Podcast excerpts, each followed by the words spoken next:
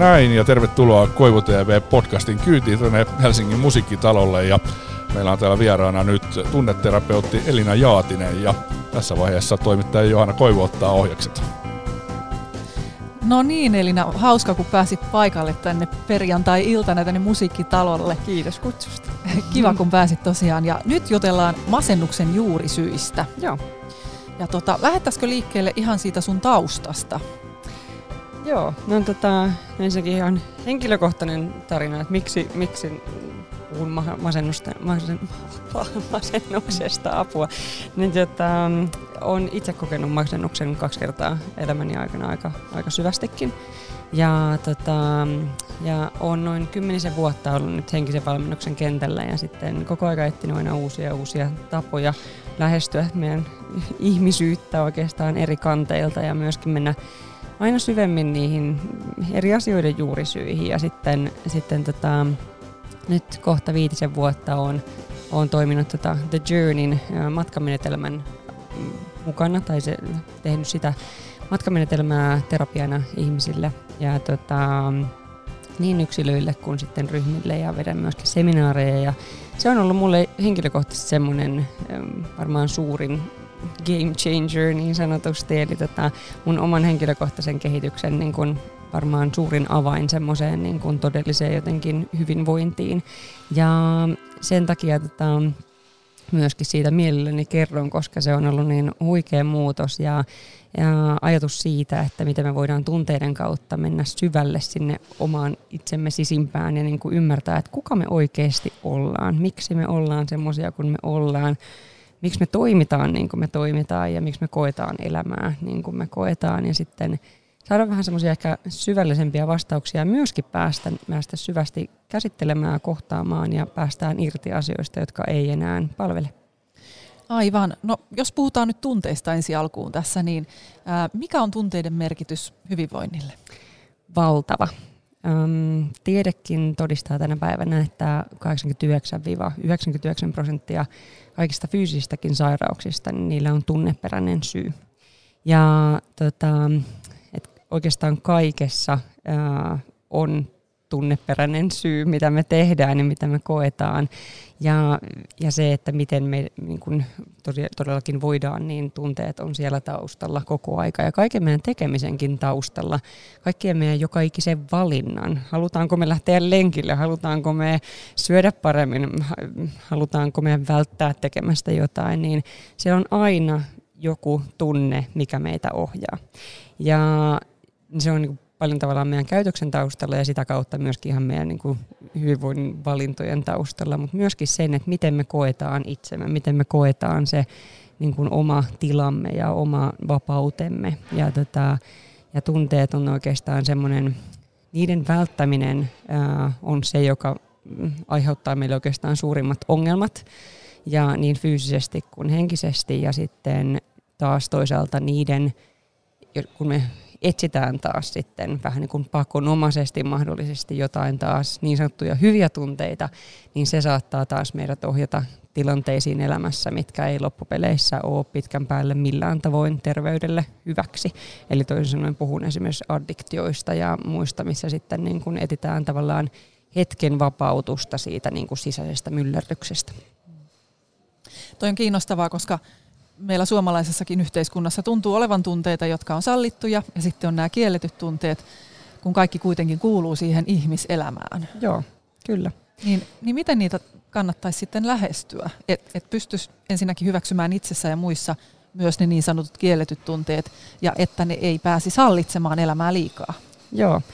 No ensinnäkin just tunnustaa se itselleen ja tunnistaa, että mitkä ne on ne omat tunteet, joita välttää. Mitkä ne on ne itselle sallitut ja mitkä ne on ne itselle ne uh, no-go-zoneissa olevat tunteet. Eli tota, uh, vaikka meillä just kulttuurillisesti tuntuu, että meillä on muutamia tunteita, mitä niin kuin ei saa näyttää ja, ja myöskin se tunteiden ilmaisu on, on aika jäissä ehkä meillä kulttuurillisesti, jos katsoo tälleen maailman mittakaavassa. Mutta sitten yksilötasolla meillä on kaikilla hirmuisesti eroja siinä, että miten me koetaan meidän tunteita. Ja siinä kohtaa, kun tapahtuu esimerkiksi jotain myllerryksiä, tapahtuu joku äm, isompi asia tai jopa arjessa joku niin kuin yllättävä juttu, niin jokaisella meistä on luontainen tendenssi joko ikään kuin nousta sen asian yläpuolelle, niin kuin tavallaan tämmöinen suurenteleva tapa mennä näitä tunteita kohti, tai sitten toinen tapa on tämmöinen vähän niin kuin jäykistelevä, eli me, me, meillä on semmoinen hyvin mustavalkoinen maailmankatsomus ja hyvin niin kuin, äm, selkeät ajatukset siitä, että mikä on oikein, mikä on väärin, ja hyvin tämmöinen jäykkä tapa ää, kohdata tunteita. Ja sitten kolmas on tämmöinen niin kuin pienentelevä ää, niin sanotusti, eli tämmöinen heitetään tavallaan itsestä kaikki, kaikki voima pois siinä kohtaa, jos jotain tapahtuu ja koetaan, että mulla ei ole mitään mahdollisuutta vaikuttaa näihin. Meillä jokaisella on, me tunnistetaan varmasti näistä kaikki, me ollaan kokeiltu ikään kuin puolustusmekanismeina, tämmöisinä alitajuisina mekanismeina, näistä kaikkia ja saatetaan jopa eri elämäntilanteissa, eri paikoissa, sanotaan töissä, kotona, ystävien kanssa, toimii eri tavoilla, mutta meille joku näistä kolmesta on yleensä se semmoinen kaikista niin kuin automaattisin, kaikista luonnollisin tendenssi.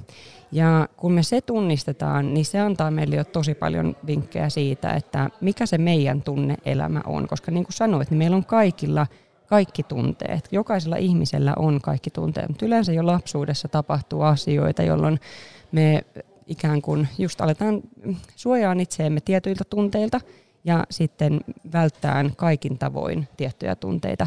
Ja nämä kolme tapaa on tavallaan se, että kun tämä kyseinen tunne, jota me yritetään vaikka välttää, kun se yrittää sieltä nousta, niin mikä se meidän reaktio siihen on. Ja sitten myöskin tämä linkittyy masennukseen siinä, että yksi, yksi kolmesta tekijästä, mitä ikään kuin pitää olla, on se, että mä tavallaan heitän sen voimani pois täysin. Eli mä pienennän itseni niin kuin semmoiseen tilaan, että jos mä koen suuren tunnereaktion, niin mä ikään kuin lyhistyn sen alle ja vähän niin kuin murenen ja pakenen se, niin kuin henkisesti sen, siitä tilanteesta. Ja se on kaikki semmoista hyvin tiedostamatta opittua, ää, jo just niin kuin sanottu, niin lapsuudessa yleensä juuret saanutta tapaa, jolla me yritetään suojella itseemme. Ja tie- ei tiedosteta yleensä sitä, että me näin tehdään. Ja se tapa kumminkin on sellainen, joka aiheuttaa tilan, jossa me, me niin kuin tavallaan lyhistytään sen oman elämämme alle ja, ja esimerkiksi annetaan oma voimamme ihan täysin pois. No, miten masennus syntyy? Mm, no, Mistä palikoista se syntyy ja mitkä tekijät siellä on vaikuttamassa? No juurikin, niin kuin sanoin, niin yksi tekijä on oltava juurikin se, että me, meillä on yksi näistä, tai meidän niin kuin se luontainen tekijä on se pienentäminen, tai luonta, luontainen tapa kohdata tunnereaktioita, etenkin isoja tunnereaktioita, on se, että me pienennetään, pienennetään itsemme. Ää, Sitten myöskin se, että meillä on oltava joku koettu trauma, joku solumuisto ikään kuin, mikä, mitä me ei olla käsitelty. Trauman käsite on hirveän väärin ymmärretty, ehkä se on hirveän kapea se, miten me usein puhutaan traumasta. Suurin osa traumoista on elämäntilanteita, missä kukaan ei ole halunnut meille, meille ikään kuin Tiedosta, tiedosta ei niin kuin tehdä yhtään mitään pahaa, vaan, vaan ne on ollut tilanteita, missä me ollaan jääty huomiotta, me ollaan jääty vaille esimerkiksi sitä rakkautta, mitä me ollaan haettu, me ollaan jääty vaille jotain semmoista kontaktia vaikka toiseen ihmiseen, mitä me oltaisiin kovasti kaivattu yleensä just siellä lapsuudessa. Ja Ja sitten taas niin se voi olla hyvinkin syvä trauma, että meitä ei nähdä sellaisina kuin me ollaan ikään kuin. Mutta sitten totta kai on myöskin niitä tilanteita, niitä valtavia traumoja, mistä myöskin iltapäivälehdissä kirjoitetaan. Eli elämään kuuluu kaiken näköistä, mutta suurin osa ihmisten traumoista ei ole niin kuin edes jopa järjellä ajateltuna ollut niin kuin isoja tilanteissa siinä, tilanteita siinä hetkessä, mutta se lapsen kokemus siitä tilanteesta on voinut olla semmoinen, että se on todella määrittänyt sen, että miten se koko lapsen kehitys ja identiteetin, identiteetin kehitys ja tunne-elämän kehitys on lähtenyt siitä niin kuin ihan toisille raiteille. Ja sitten myöskin kolmas, mitä on oltava, on tämmöinen negatiivinen tarina. Eli meillä on oltava niin kuin tarina, jota me koko aika kerrotaan itsellemme. Me kerrotaan itsestämme myöskin tarinaa itsellemme, myöskin usein hyvin tiedostamattamme.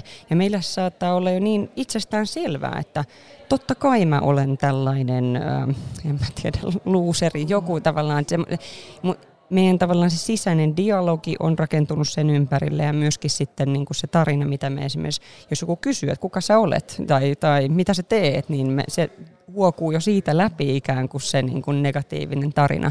Ja se, kun pitkittyessään niin kuin tavallaan vie meitä niin tietyn näköiseen tunnetilaan ja siihen sitten myöskin tämä tunteiden täydellinen turruttaminen, ei edes täydellinen, vaan nimenomaan se valikoiva turruttaminen, niin ne on kolme tekijää, mitkä niin kun on oikeastaan oltava. Ää, se on mun oma kokemus myöskin ollut hyvin syvästi, että miten masennus todellakin syntyy. Et mä näen nykyään hyvin selvästi ne kaavat, mitä esimerkiksi mä oon itse tiedostamattani pitkin elämää tehnyt, että mä oon haluamattani ajanut itseni tilaan, että mä oon kokenut hyvinkin syvää masennusta.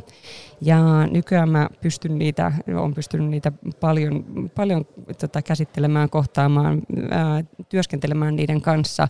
Ja ne yrittää edelleen tulla tietyissä tilanteissa. Ne on niin automaationa tuolla jossain meidän sisäisissä nyörityksissä, että ne yrittää edelleen sieltä puskea esiin tietyissä tilanteissa, mutta nykyään ne pystyy nähdä, että ahaa, no niin, hei, nyt en valitse tätä, vaan valitsen kohdata esimerkiksi olla sen tunteen kanssa. Ja, ja, ja, ja äm, joo, kysyit vielä niin kuin sitä, että miten meidän, meillä niin kuin kulttuurillisesti tai tälleen tunne, ää, niin meillähän esimerkiksi sota-ajat on ollut yksi hyvin merkittävä tekijä siinä, että miten, mikä on mun kokemuksen mukaan määrittänyt todella paljon sitä, että miten meillä kohdataan tunteita ja miten ei. Ähm, hirveän erinäköisiä tapoja on ollut tietysti siinä, että miten henkilöt, jotka oli silloin sodassa, niin miten he kohtasivat niitä omia käymiään traumoja. Ähm, mutta suurin osa, kenen kanssa on jutellut, niin suurin osa kertoo, että heillä se oli enemmänkin tämmöistä, että asioista ei puhuttu. Ne lakastiin, lakastiin jonnekin Tota, maton alle ei, ei kohdattu niitä asioita, kun ei kerrottu esimerkiksi, mitä on vaikka rintamalla tapahtunut. On ollut perheitä, joissa on ollut toisin, mutta suurin osa tavallaan on kokenut niin, että se oli asia, että niistä ei puhuta, niitä ei kohdata, niitä ei, niin kuin, äm, niin, ni, niistä, ne ei tavallaan niin kuin ole sallittuja ä, aiheita. Ja se on vaatinut valtavaa niin kuin henkistä just tunteiden turrutusta, että pystyy olla niiden asioiden kanssa, pystyy jatkaa elämää, ja monihan ei pystynyt. Että esimerkiksi itsemurhatilastothan on ollut Suomessa jo pitkään hyvin korkealla, ja sitten esimerkiksi alkoholismi, perheväkivalta, valtavia tämmöisiä niin kuin ongelmia. Suomi on maailmantilastoissakin, taitaa olla perheväkivallassa yksi ihan niin kuin kärkimaita, ikävä kyllä, kuten myös itsemurhatilastoissa. Ja siellä taustalla on monta tekijää. Totta kai yksi suuri tekijä on henkinen pahoinvointi. Ja se on jännä huomata, että miten esimerkiksi mulla asiakkaina, ketkä käy vastaanotolla, niin mun ikäiset nuoret naiset, nuoret miehet, niin he käsittelee sota-ajan traumoja. Ää, tiedekin todistaa sen, että just m- m- tätä traumat periytyy kaksi tai kolme, jopa kymmenen sukupolvea. Kymmenen. Sitä voi olla kymmenenkin ylikin, sitä on nyt vielä tutkitaan ja varmasti opitaan koko aika lisää, mutta tota, mitä mä havaitsen on se, että tällä hetkellä mun sukupolven ihmiset, meidän sukupolven ihmiset, niin heillä nousee vahvasti ne traumat, mitä, mitkä ei ole koskaan ikään kuin edes heidän elämäänsä liittynyt.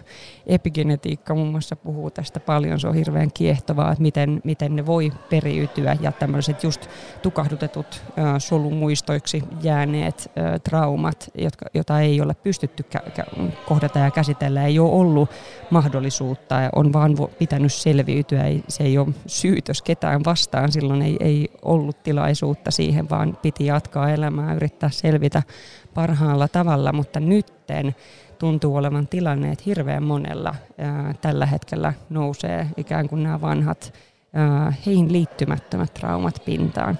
Ja sen mä uskon olevan yksi suuri tekijä siinä, miksi meillä tällä hetkellä on esimerkiksi niin valtavat masennustilastot ja miksi meillä on niin valtava niin kuin myöskin stressi ja ahdistus. Ne on kaikki kolme on ikään kuin serkuskokemuksia keskenään ja kaikilla on tämmöinen tunneperäinen niin kuin juurisyy.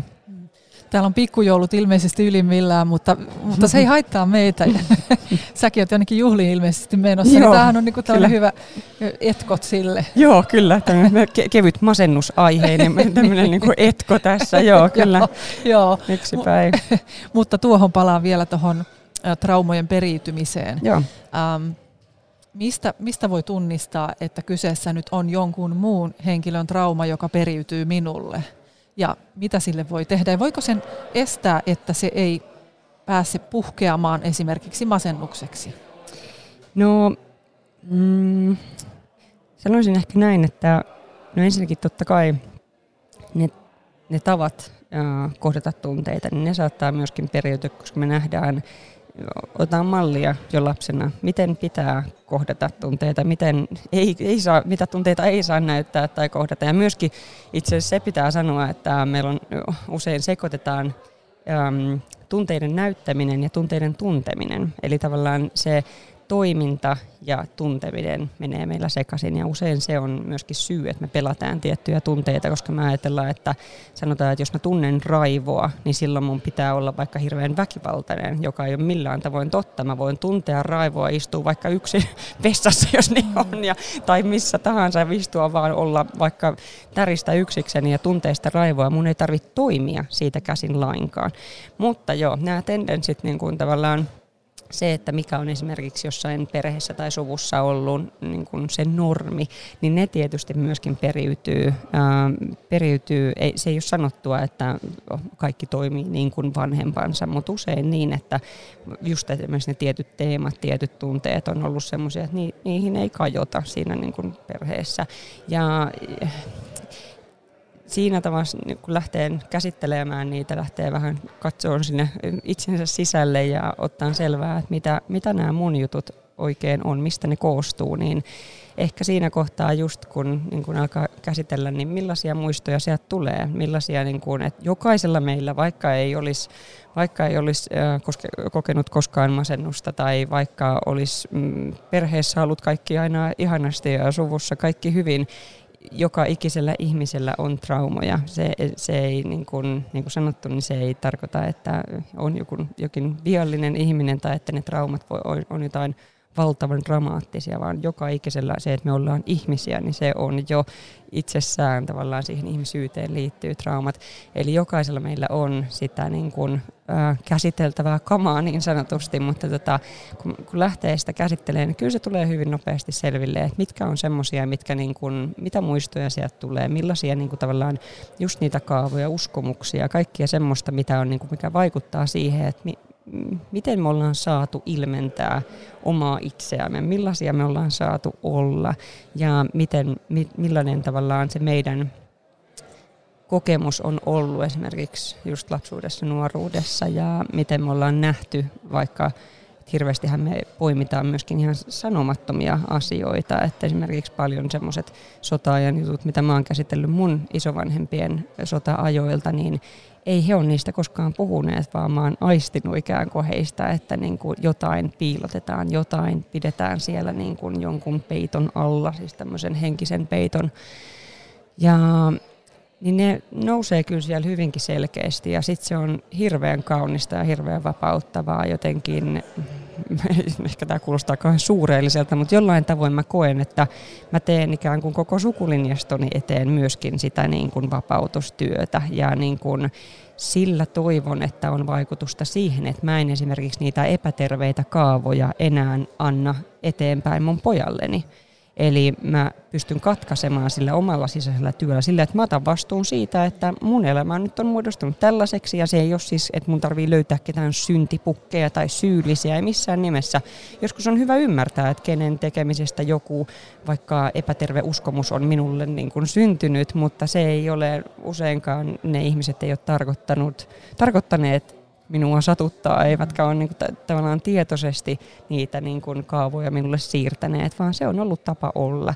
Mutta se, että miten mä voin niin kuin, esimerkiksi ennaltaehkäistä sitä, että esimerkiksi mun poika ei niitä enää, enää peri, niin on se, että mä teen itseni kanssa sen työn ja otan vastuun siitä, että miten mä voin ja miten mä haluan olla. Ja, ja, ja tota, um, kysyit vielä, nyt unohdin sen, sen jatkokysymyksen. Niin, että, että tota, mistä voi tunnistaa, että kyseessä on jonkun muun trauma? Niin, joo.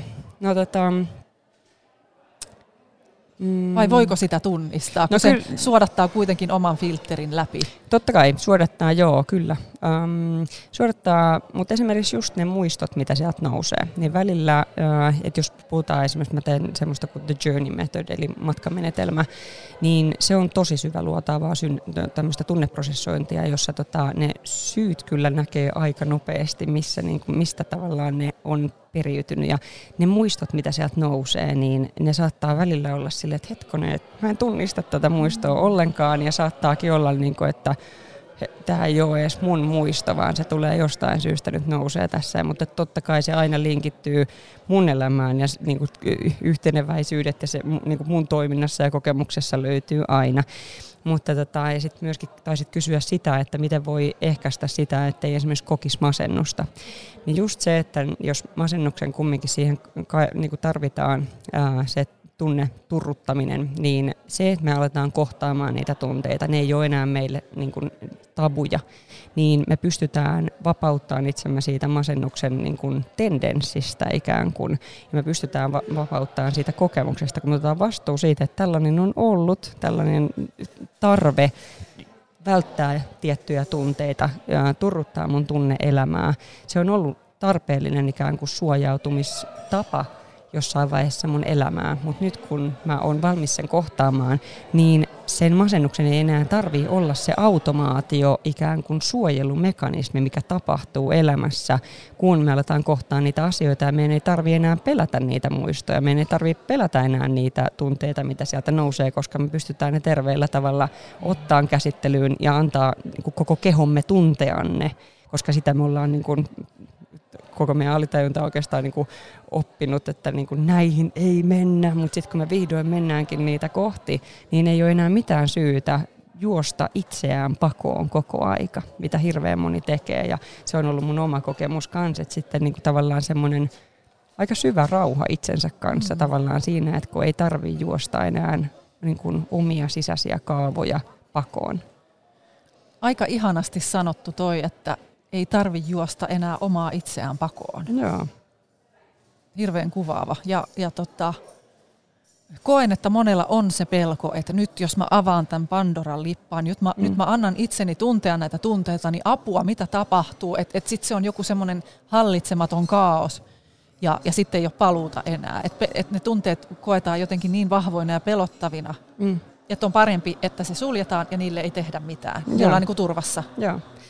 Suurin osa ikävä kyllä valitsee tämän reitin, ja myöskin sen takia, että ne tarinat niistä, miksi mulla on tämä tunne, niin ne on usein niin rajuja ne tarinat ja miten me ollaan tavallaan tehty niistä semmoinen niin kuin elämänmakuinen kertomus, mitä me kannetaan mukanamme, niin ne on ne, mitä satut, mitkä satuttaa, ja ne saattaa olla jotkut just ne tuskaiset kokemukset, mitä me ei haluta enää käydä läpi. Ei ne tunteet. Tunne, tunteet itsessään, ne on biokemiallisia reaktioita ja joku rajuinkin raivon tunne, niin jos sä avaudut puhtaasti olemaan sen tunteen kanssa, poistat siitä sen tarinan ja avaudut sen tunteen kanssa olemaan, niin joku rajuinkin raivon tunne, niin se on maksimissaan kaksi kolme minuuttia, niin se on hävinnyt.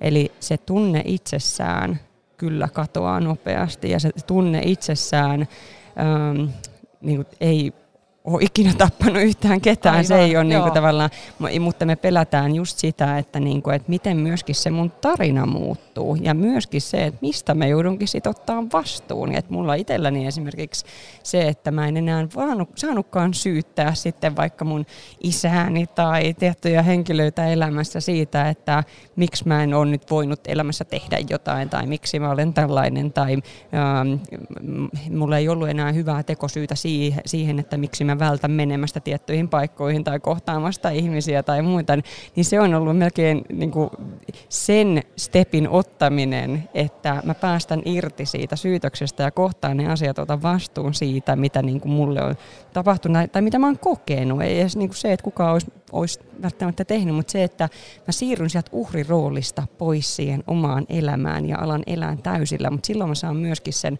vallan ja voiman alkaa elää sitä sen näköisesti, että mulla on itselläni ne vaihtoehdot valita, että miten mä haluan elää, enkä mä ole enää niiden automaatioreaktioiden tavallaan vietävänä ja vähän niin kuin sätkynukkena niin kuin, niin, tavallaan reagoi elämään niin kuin, vaan tämmöisillä niin kuin automaatiotavoilla. Itse koen, että toi oivallus on hirveän, hirveän niin kuin life changing, että, että elämä jotenkin se katsanto, miten katsoo elämää, miten katsoo itseään suhteessa ihmisiin, niin se muuttuu ihan täysin, kun tajuaa sen, että mulla on kaikki valta tässä ja tehdä asioita. Ja. Ei mua vaan viedä. Ja, ja, ja tosiaan se sätkynukke mielikuva siitä, että mä voin itse oikeasti valita. Kyllä. Kyllä. Nyt näyttää siltä, että meidän tuottaja Liin päällä on jokin kysymys.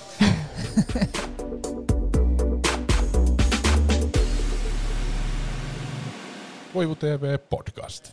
Joo, mä oon tässä jo pitkään, pitkään odotellut, että koska tulee sopiva väliin. Ja tota noin, itse asiassa aika montakin kysymystä, mutta ensimmäinen on se, että pystyykö, niin kun, kun mä tunnistan itseäni, niin varmaan jokainen tunnistaa kuulta mm. näitä juttuja, että on tiettyjä ongelmia ja jotain, jotain lapsuudessa tapahtunut, jotka vaikuttaa tämän päivän elämään. Mm.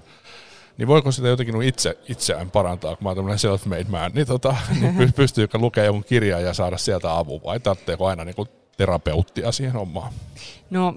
Pystyy paljon tehdä itse. Pystyy paljon, just niin kuin puhuttiin äsken tästä, niin kuin ottaa sen vastuun ja tavallaan lähteä katsomaan niitä kohtia ja niin kuin huomata siinä omassakin dialogissa just se, että onko se automaattisesti se, että toi teki jotain. Nyt mulla on sen takia huono olo, koska niin kuin hän teki jotain ja se on ton tyypin syy, että mulla on tää, niin heti, että mulla on tämä tunnereaktio. Kukaan ei pysty antaa meille sitä tunnetta. Mä en pysty antaa sulle nyt, että nyt sinä tunnet raivoa.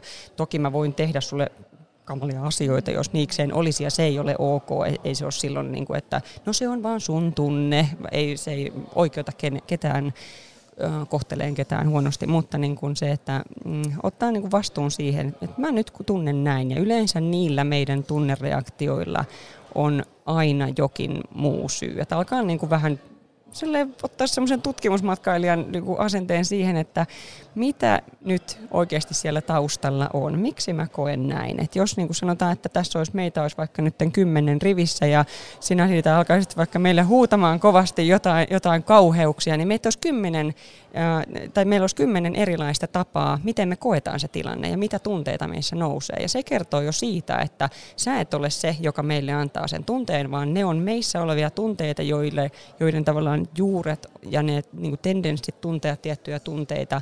Meillä aktivoituu tietyt kaavat, vaikkapa se, että mä en ole nyt tarpeeksi riittävä, mä en ole hyvä, mä en ole mitä ikinä, myöskin uskomuksia itsestämme vaikka meillä on, niin ne myöskin lisää sitä meidän tunnereaktiota.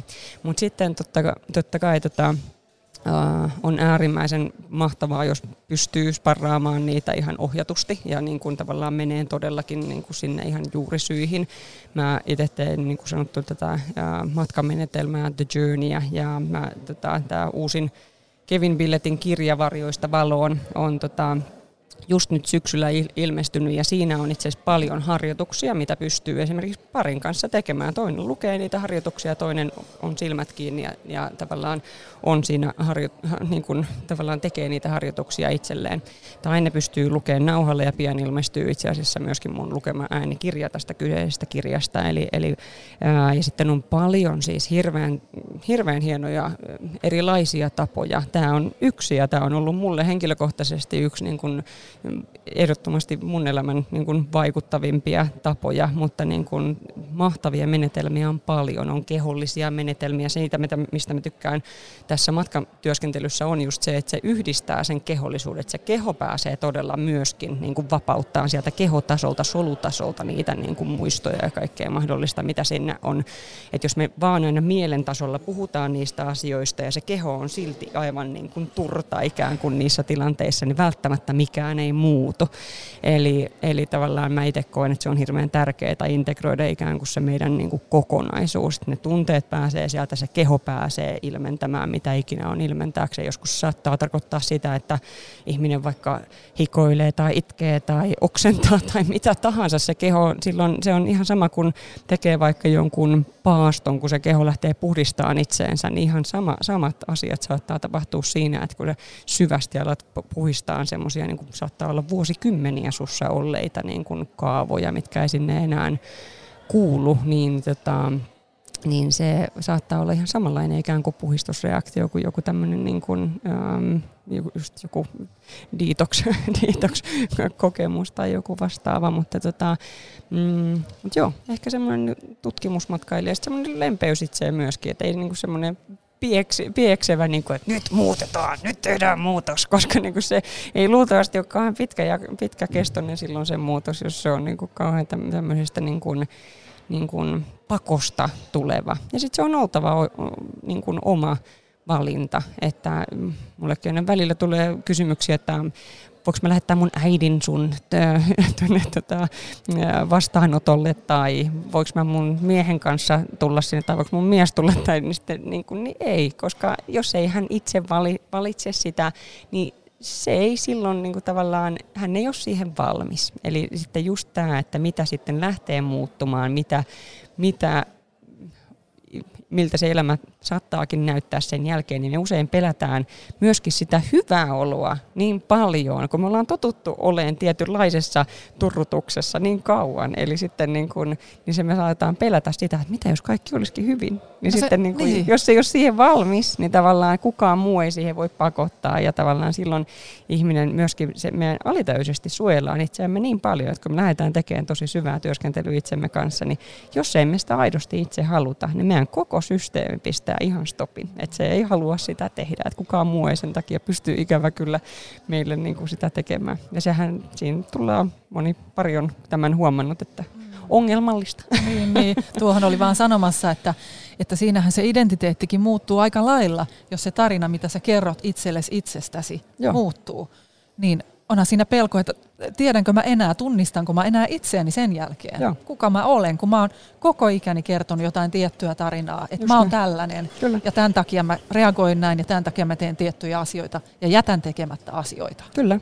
Ja sitten just, just ja myöskin kun mun useimmilla on myöskin ajatus siitä, että millainen mun tarvii olla vaikka mun perheen tai suvun edessä. Ja sitten kun mä yhtäkkiä alan vaikka vapauttaa itsestäni jotain osia, mitkä ei enää pakota mua pitään itseäni vaikka hiljaisena tietyissä, tunte- tietyissä tilanteissa, niin kun mä pystynkin yhtäkkiä puhumaan vapaammin, niin se voi aiheuttaa aikamoisia niin kuin aaltoja mun niin kuin ympäristössä, ja, ja se voi aiheuttaa kaiken näköistä. Itselläni muun muassa niin yksi suuri syy avioeroon oli se, että, että niin kuin se muutos lähti tapahtumaan niin vahvasti, että niin kuin, ja sitten oli vaan hyvin eriävät näkemykset siitä, että miten, miten elämässä pitäisi kehittyä ja miten ei. Ja sitten niin kuin, niin. Se, mitä on pakko sanoa ehkä niin kuin se, että mitä mä koen tosi tärkeäksi. Ää, mä oon ollut tosi, tosi pitkään, niin kuin sanottu, niin kymmenisen vuotta tosiaan tämmöisellä niin kuin, ää, henkisen kasvun, henkisen valmennuksen tiellä. Ja, ja tota, käyn tosi paljon erilaisia kursseja, tutustun tosi, lai, tosi erilaisiin tapoihin ää, kohdata, käsitellä omaa itseämme ja myöskin niin kuin tehdä tämmöistä niin kuin henkistä kasvua ja kehittyä ihmisenä, niin hirveän monet tavat tarjoaa uuden kuoren sen vanhan päälle. Eli se ei ole niin kuin pysyvä se muutos. Mä oon itse tippunut niin monta kertaa niihin trappeihin, missä niin kuin, nyt kun sä olet tällainen mm. tai nyt kun sä ajattelet tällä tavalla, niin sitten sä oletkin voit taas paremmin. Nyt kun sä syöt tällä tavalla kuukauden verran, niin sit sä olet taas erilainen. Mutta jos et sä mene ikinä katsomaan, mitä siellä kuoren alla on, niin se ei se muutos pääse tapahtumaan. Ja mikä mun mielestä on ikään kuin nykyään mun mielestä todellista itsensä kehitystä, on nimenomaan kuoria päältä kaikki se sakka, mikä estää olemasta se, kuka sä oikeasti olet. Eli sun ei tarvitse muuttua yhtään miksikään, vaan vapauttaa se, kuka sä oikeasti olet, ja olla se, kuka sä oot syntynyt olemaan. Toisaan se ihanaa, kun olisi semmoinen quick fix, että tota niin, nyt, nyt tämä menetelmä, nyt teet näin, niin sitten kaikki muuttuu. Ois, se, se olisi mahtavaa. Se olisi niin kätevää. Kun löydät, niin kerro. kolmenkymmenen päivän Kyllä. muutos. Ka- kaikki on eri lailla, elämäsi on täydellistä. Mutta sitten on pakko sanoa, että sitten niinku esimerkiksi mitä, niinku, et vaikka en usko, että mikään menetelmä missään ja tämmöistä tarjoaa, enkä, enkä todellakaan sano, että myöskään matkamenetelmä niin tekee. Niin tota. Mutta sitten esimerkiksi tämä Kevin Billet, joka on kirjoittanut tämän kyseisen Varjoista valoon -kirjan, niin hän oli kokenut noin kolmekymmentä vuotta menen ja tulleen erilaisia masennuksen tiloja ja hyvinkin vakavaa masennusta siihen pisteeseen asti, että hän oli hyvin lähellä päättää, päättää elämänsä. Ja syö kymmenisen vuotta tosi vahvoja masennuslääkkeitä myöskin, koska ei muuta keinoa enää löytänyt. Ja tota, niin hänellä esimerkiksi se ensimmäinen journey, tämmöinen matka, prosessi, niin muutti hänen koko elämänsä. Eli se, se, niin kuin hän pääsi silloin niin syvästi kohtaamaan sen oman masennuksensa, turruttuneisuudensa tavallaan juurisyyn. Eli että se, niin kuin tavallaan hän kokee, että sen jälkeen sitä niin kuin tarvetta turruttaa itseään ei enää koskaan ollut. Toki hän jatkoi sitä, sitä työskentelyä itsensä kanssa, mutta hän kokee, että se yksittäinen niin kuin oli tavallaan se, joka oli se suurin game changer, eli joskus saattaa niinkin käydä, mutta sitä ei voi kellekään, kellekään luvata, eikä se ole niin kuin, ikävä kyllä, ei, ei, ei voi, mutta, tota, mutta musta se on myöskin pakko sanoa, että se usein ehkä kuulostaa jotenkin työläältä tämmöinen, niin kuin, että nyt työskennellään itsemme kanssa. Ja eihän se vähän kuulostaa, kuulostaa. Ja, on, ja se on raskasta kokea niitä, niitä patoutuneita tunteita, että sillä lailla, että eihän se ole, se on ihan kevyttä. Periaatteessa kyllä, joo. Mutta sitten taas se, että mitä keveyden, ilon ja onnen tunteita sä pääset mm. kokemaan, niin. kun sä poistat sen sakan siitä päältä, niin se on taas niin suuri niin kun, jotenkin ilo ja onni tavallaan, että ei, ei, ei niin kun, Niin, ei, en keksi mitään parempaa. Eli, ja sitten se on hirveän mielenkiintoista. Mä ainakin niin kuin joka kerta se on äärettömän mielenkiintoista olla mukana tekemässä prosessia. Se on äärimmäisen mielenkiintoista, kun mulle tehdään prosessia. Eli mä pääsen itse tutkimaan omia juttujani, että mitä sieltä löytyy. Ja aina se, semmosia, niin kuin, joskus tulee aivan semmoisia vaikka muistoja tai jotain tilanteita tai ihmisiä nousee. Minkä, en olisi arvannut, että heillä on mitään tekemistä mun elämän kanssa ja heistä.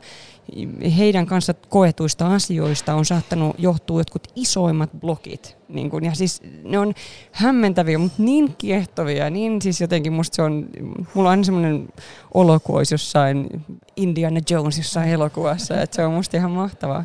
Liisa ihmemaassa, että mitä sieltä seuraavan puskan takaa löytyy Joo. taas. On, siis se on äärimmäisen kiehtovaa se Joo.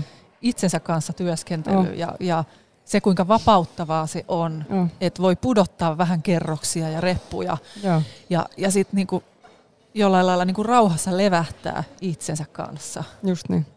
Otan vielä tuonne tuottaja Liin päälle. Sulla oli varmaan vielä lisää kysymyksiä. No joo, joo, liittyen ensinnäkin tuohon kirjaan, kun siinä oli tämä masennus mainittu, niin, niin tota mun mielestä lukisi masennussana siinä alussa, niin joo, masennus oli kakkosana, niin, mutta sitä pystyy hyödyntämään, vaikka ei koe olevansa masentunut. Ehdottomasti siis matkamenetelmä ylipäätään on, on ihan niin kuin tunnetyöskentelymenetelmänsä. Voit ihan vaan, jos sä haluat voida vieläkin paremmin, niin... niin Kokeilla, kokeilla sen menetelmän. Niin kuin sanottu, jokainen, jokaisella meistä on matskua. Se on täysi harhaluulo, jos, jos joku sanoo, että ei mulla ole mitään käsiteltävää. Niin tota, yleensä silloin mulla soi suurimmat hälytyskellot, jos joku näin sanoo, mutta, tota, mutta jokaisella kukin, kukin aikanaan. Mutta tota, Äh, mutta joo, ehdottomasti, vaikka ei olisi ikinä kokenut masennusta. Ja sitten myöskin masennus on, se on tämmöinen hyvin väärin ymmärretty juttu mun mielestä. Ja myöskin mä väitän, että on paljon ihmisiä esimerkiksi Suomessa, ketkä ei tunnista sitä, että heillä on tendenssi masentua itse asiassa hyvinkin vahvana. Ja, ja he ei ole koskaan ajatelleet, että he voisivat olla masentuneita. Ja meillä se on myöskin aika leimaavasti. Siitä puhutaan jotenkin kauhean leimaavasti ja siitä puhutaan sairautena. Ja siitä puhutaan, että sussa on jotain vikaa ja sun aivokemioissa on jotain vikaa. Kannattaa lukea kirjaa. Itse olen täysin eri mieltä näistä asioista ja tiedekin todistaa hyvin pitkälti, että näin on. Mutta Ää, mutta joo, ehdottomasti. Siis ihan vaan se, että haluaa tutustua itseensä enemmän, haluaa ymmärtää itseään paremmin, haluaa ymmärtää perhettään paremmin, historiansa paremmin, haluaa ymmärtää yhteisöään paremmin, niin aina, aina löytyy. Niin kuin, ja se on, kuten sanottu, niin se on mielenkiintoinen tutkimusmatka aina. No entä sitten, jos haluaa niin kun mennä terapiaan tai haluaa mennä niin kun jonkun toisen ihmisen kanssa tekemään tätä mm. journeyä, niin, niin mitä siellä tapahtuu ja miten se lähtee liikkeelle ja miten pitkä prosessi se on? No yksittäinen prosessi äm, on ihan, no, saattaa olla tunnista kolmeen tuntiin, eli ne on, ne on melko pitkiä prosesseja ja, ja siinä niin kun, no, lähtökohta on just se, että henkilö, joka tulee, niin haluaa itse tosiaan olla siellä ja sitten joskus saattaa olla niin, että asiakkaalla on valmiiksi joku teema tai asia, mitä, mitä hän kokee, että pitää käsitellä. Ää, joskus saattaa olla niin, että on vaan vähän niin kuin semmoinen On, on stressiä, on vähän epämääräistä tämmöistä niin kuin pahoinvointia, mutta ei oikein tiedä mistä, mistä johtuu. Niin sitten lähdetään katsoa, lähdetään tutkimaan. Siinä on hirveän erilaisia prosesseja, mitä voidaan tehdä, hirveän erilaisia työkaluja voidaan käyttää. Ähm, Myöskin paljon N L P-työkaluja hyödynnetään Journey-työskentelyssä, N L P eli Neuro-Linguistic Programming, eli tota, voidaan monella tapaa tavallaan niin kuin mennä kohti sitä meidän sisintä, mutta aina, aina niin kuin oikeastaan ne tunteet integroidaan siihen. Tavoite on, en, no, en tiedä voiko sanoa niin, että tavoite on, mutta yksi tavoitteista voisi varmaan olla se, että me tullaan enemmän sujuiksi sen meidän itsemme omien tunnereaktioidemme kanssa ja niiden omien tunteidemme ja sisäisten kaavojen kanssa ja saadaan se info sieltä, mutta tota, käytännössä siis niin, että henkilö on, on tota, tai mulla vaikka asiakas, niin hän istuu, istuu mun työhuoneella ja tota, silmät kiinni ja sitten lähdetään katsoa, mitä sieltä nousee. Ja joko, se, joko sieltä nousee jo saman tien, jollain saattaa alkaa jo vaikka valtava itku tulla siinä kohtaa, kun pääsee vihdoin puhumaan jostain asiasta. Ja silloin lähdetään ihan erilaista prosessia tekemään kuin sitten vaikka henkilö, joka sanoo, että, että, että mä en tiedä mikä on, mutta mä en tunne yhtään mitään. Ja sitten niin kuin niin, mutta kaikki tältä väliltä niin on tervetullutta ja kaikki, kaikki on niin kuin, sitten katsotaan tarpeen mukaan, mikä on kaikista tärkeintä. No koetko sillä tavalla, että niiden omien tunteiden ja, ja sen niin kuin kuorimisen, kuorimisen kannalta niin on parempi olla niin kuin jonkun kanssa tekemässä sitä vai, vai tota, tehdä itse vai onko se parempi, että tekee molempia? No mä sanoisin, että omasta kokemuksesta ainakin niin syvimmät prosessit on aina ollut niin, että siinä on joku ollut tukemassa, koska myöskin just siitä syystä, että me ollaan koko meidän elämä opeteltu välttämään niitä tunteita, meidän kaikki meidän koko mieli on oikeastaan rakentunut sen ympärille, että me, ne, me suojataan itseämme ää, tietyiltä kaavoilta, tietyiltä tunteilta. Niin jos me yksin tehdään niitä ja kuunnellaan vaikka joltain nauhalta, on niitäkin henkilöitä, jotka tekee erittäin mahtavia prosesseita, niin etenkin siinä vaiheessa, kun on vähän tullut tutummaksi ehkä sen työskentelyn kanssa. Mutta mä väitän, että hirveän monella se jää siitä kiinni, että mitä jos mä oon yksin ja mä nyt kuuntelen tätä jotain ja sitten alkaa tää joku, joku suuri tunne sieltä pulppuamaankin, niin mitä mä sitten teen, kun siinä ei ole ketään. Eli se, että sulla on se turva siinä tavallaan, sä tunnet, tiedät, että susta pidetään huolta, niin se on aina, aina hyvä juttu. Ja silloin ei niin kuin tavallaan sä et myöskään pysty yhtä hyvin ikään kuin huijaan itseäsi, että meidän mieli saattaa sanoa, että ei mä nyt, ai mä tulin niin kauhean väsyneeksi, nyt tarviiko ottaa torkut, tai ai, ai, ai, nyt onkin vähän nälkä, nyt mä käynkin tekemässä pari voileipää tossa, ja siis ne on käsittämättömiä ne tavat, millä kaikilla tavoin me vältetään kohtaamasta omaa itseämme. Been there, done that, kaikki niistä tuttuja. Niin tota, joo, siis se, että et, et me osataan kyllä harhauttaa itseämme ja se just siinä kohtaa, kun se pitäisi ottaa se ekstra askel, niin monilla se mukavuuden halu vie sen ja se turvan tunne, tavallaan turvan, turvallisuuden tunne, tarve turvaan, niin vie voita. Ja onhan siinä vielä se nähdyksi tulemisen aspekti, joka on hyvin tärkeä, että, että se, että itse kokee jotain, mutta sitten kun sen luovuttaa jollekulle, joka sitä arvostaa ja mm. jo, joka ottaa sen sillä lailla vastaan, että ei tarvitse pelätä, että tuomitaanko minut tästä, minut tästä jotenkin, niin, niin vielä se lahja siihen päälle. Joo.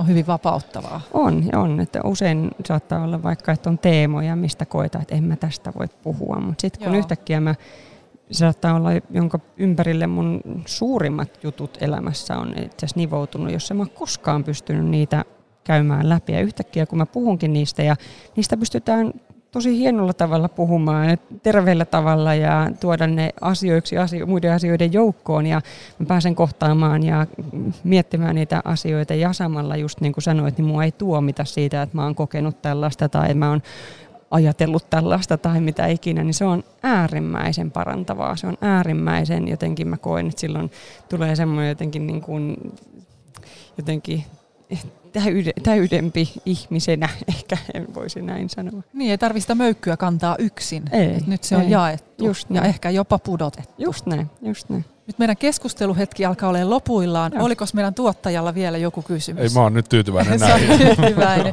No mä oon tyytyväinen kanssa. Ja kiitos paljon Elina kiitos. Vierailusta. Oli, oli tosi mukava jutella. Kiitos ja hyvää, hyvää jatkoa. Kiitos.